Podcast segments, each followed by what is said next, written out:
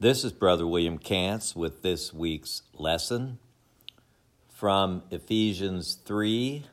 The verses are 1 through 13, and the title of this week's lesson is The Mystery Revealed. From the New King James Version, the text reads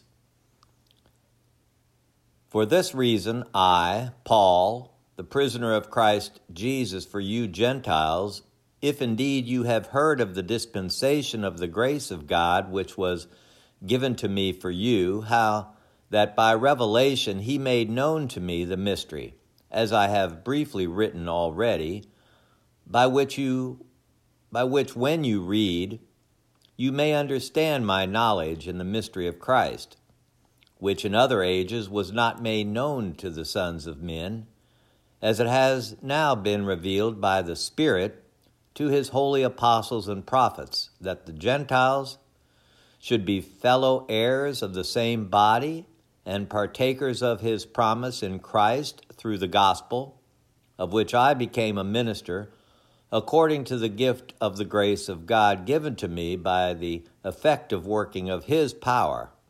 To me, who am less than the least of all the saints, this grace was given that I should preach among the Gentiles the unsearchable riches of Christ, and to make all see what is the fellowship of the mystery, which from the beginning of the ages has been hidden in God, who created all things through Jesus Christ, to the intent that now the manifold wisdom of God might be made known by the church to the principalities and powers in the heavenly places, according to the eternal purpose which he accomplished in Christ Jesus our Lord, in whom we have boldness and access with confidence through him in faith.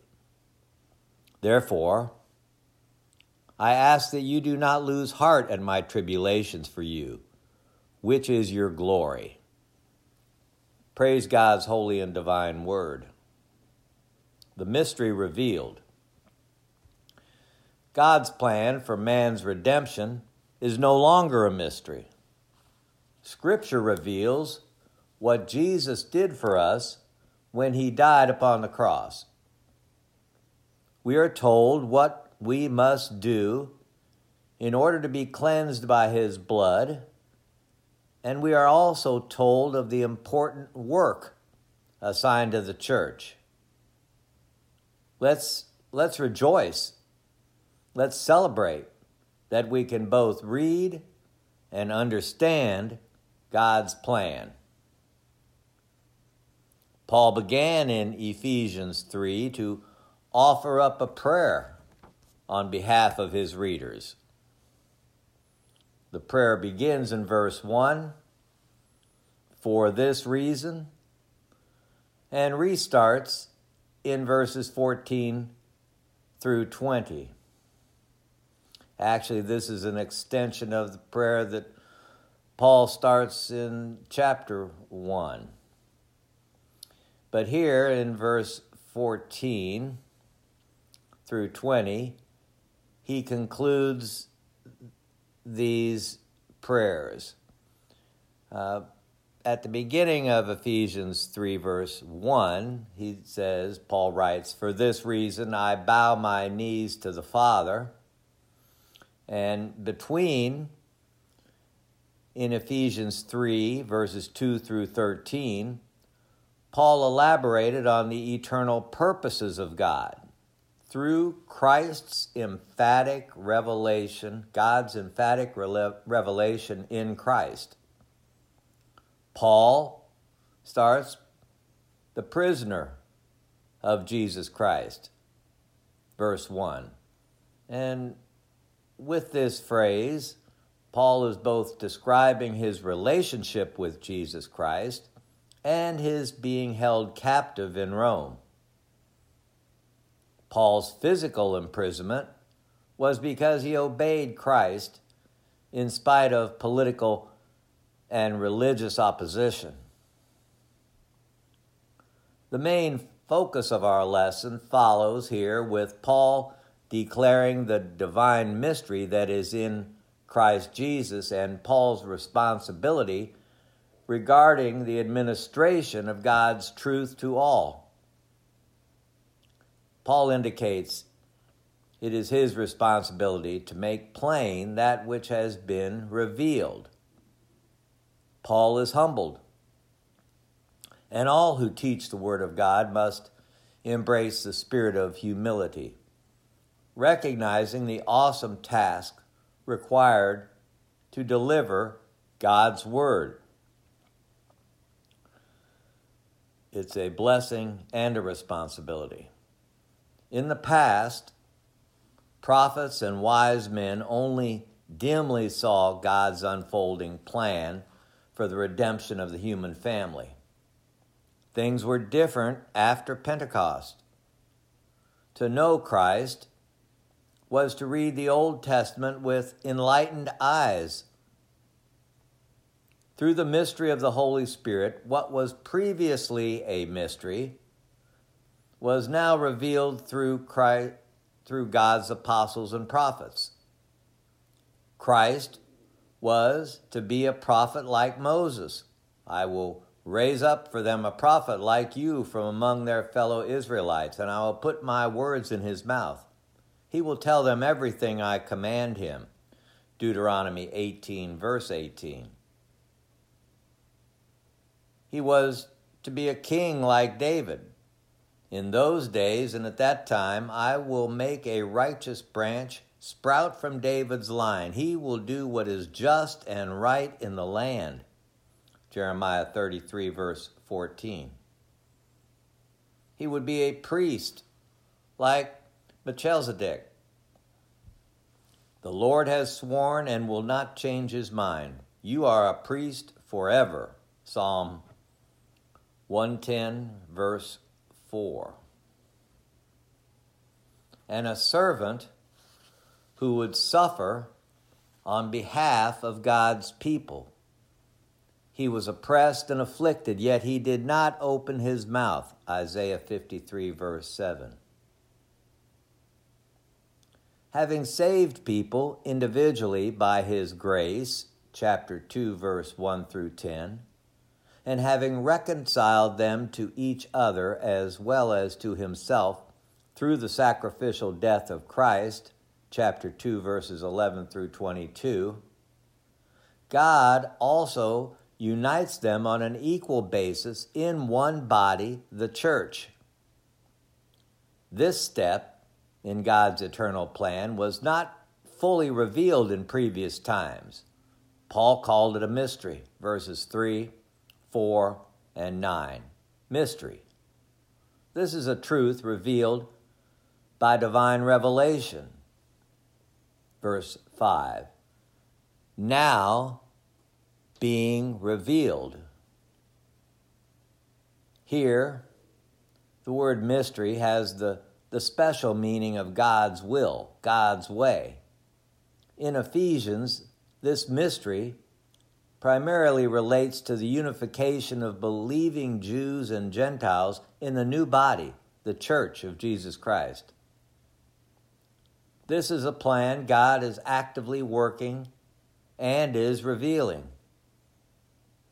in the days when the seventh angel is about to sound his trumpet, the mystery of God will be accomplished, just as he announced to his servants, the prophets. Revelation 1, verse 7. Paul writes, I did not receive it from any man, nor was I taught it. Rather, I received it by revelation from Jesus Christ. Galatians 1 and verse 12. We note in verse 6 together, together, together. The repetition of this word indicates the significance, the uniqueness of this condition of equality and mutuality not previously practiced. The one body was prophesied in the Old Testament Notice Romans 15, verse 12. And again, Isaiah says, there shall be a root of Jesse, and he who shall rise to reign over the Gentiles. In him the Gentiles shall hope. Paul here is referencing Isaiah 11, verse 10.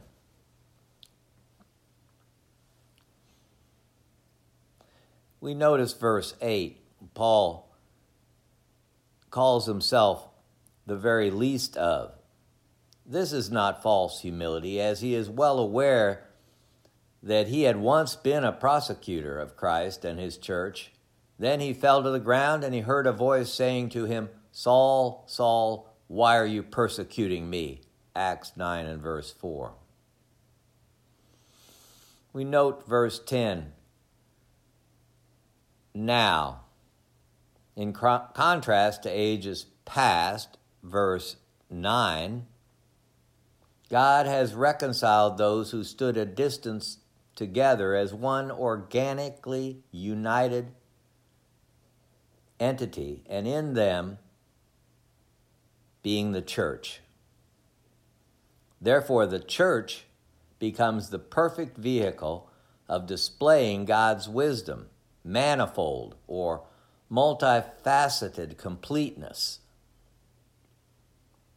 The mystery was revealed, accomplished in verse 11 in Jesus Christ. It was his own role in the revelation of God's eternal purpose. In verse 2 and then in verse 10 in chapter 1, the apostle used the word dispensation of the fullness of time. Dispensation from the Greek means the orderly running or stewardship of a large household. Paul looked to the unfolding of God's eternal purpose from the sin of Eden to the crucifixion of Jesus and designated it God's dispensation, the orderly arrangement of human affairs, so that he might send his Son in the fullness of time. Galatians 4 and verse 4. When the time had fully come, God sent the Spirit of His Son, born of a woman, born under law, to redeem those under law, that we might receive the full rights of sons. In the coming of Christ, God's dispensation is clear. The mystery is revealed. God revealed what was formerly a mystery, because no one knows the things or thoughts of God except the Spirit of God. 1 Corinthians 2, verse 11. It is reasonable to infer, therefore, that the mysteries of God have been revealed by divine inspiration. Prophecy never had its origins in the will of man, but men spoke from God as they were carried along by the Spirit. 2 Peter 1, verse 21. Here in verse 11, eternal purpose. And we know that in all things God works for the good of those who love Him, who have been called according to His purpose. Romans 8 and verse 28. This purpose, which God literally made, is the glorious headship of Christ over a united church. This is in preparation for his ultimate assumption of headship over the universe. God's redemption in Christ is God's plan for the hope of man's salvation to the ends of the earth. This plan this plan had to be put into effect in human history, which God did through the earthly work of his incarnate Son. The eternal plan had respect to him and was to be executed by his coming and his work. Being in Christ has among its blessings boldness, and access with confidence through faith in him. Ephesians 3 and verse 12. Paul concludes his aside here in these verses from 2 through 13 with confidence in the Son of our Savior, in the Son of our Savior, Jesus Christ. The Hebrews writer, Hebrews 4, verses 15 through 16, places the Lord's Day as a time for Christian celebration. For we do not have a high priest who cannot sympathize with our weakness, but was in all points tempted as we are, yet without sin. Let us therefore come boldly to the throne of grace that we may obtain mercy and find grace to help in time of need. Therefore, brethren, having boldness to enter the holiest by the blood of Jesus, Hebrews 10, verse 19, we can stand confidently before God because Jesus paid the price for our sins. God made him who had no sin be sin for us, so that in him we might become the righteousness of God. 2 Corinthians 5, verse 21. Paul was willing to endure persecution to fulfill his assignment of sharing the unsearchable, unending, boundless, fathomless, incalculable, exhaustless riches of Christ with the Gentiles. Ephesians 3 and verse 8. The church has always been a part of God's plan. It is tasked with making known the manifold wisdom of God, Ephesians 3, verse 10. Consequently, the church must proclaim God's revealed word to all who would listen. We are God's spokesman, and we must speak as the oracles of God. 1 Peter 4, verse 11. God's truth must be proclaimed by God's people the church. This lesson is yours. To God be the glory. Thanks for listening, friends. I pray that something has been said that is both edifying and uplifting. Next week's lesson comes from Ephesians 3, verses 14 through 21, and is titled Another Prayer. Let us pray now one for another. Father God, we approach your throne of grace with hopeful anticipation. We know you are God all by yourself, that you sit high and look low, that you are a Father to our fathers' fathers. You are the creator of all. We come to you in a posture of supplication, recognizing your omnipotence your omnipresence, your all powerful spirit of goodness. We thank you for all the many blessings you bestow upon us each day. We are overwhelmed with the thought of your sacrifice, of your only begotten Son on the cruel cross of Calvary. We thank you for the blood of Christ that washes away sin and gives us a redeemed spirit of conforming hope. We pray for those who stand outside the ark of safety. We pray for space and time that they may come to know you before it is eternally too late. We pray for those in harm's way from natural disasters to man's inhumanity to man, any place dangers of the world threaten harm to God's people.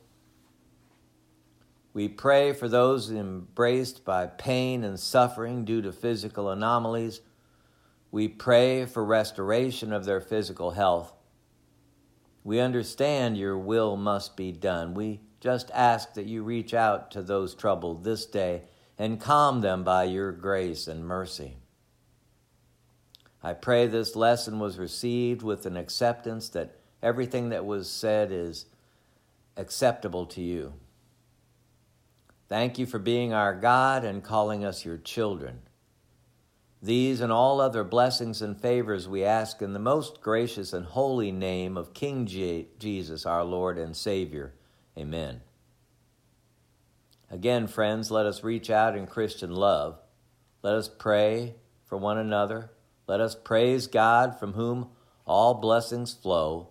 Let us count it all joy. Stay safe. Bye for now.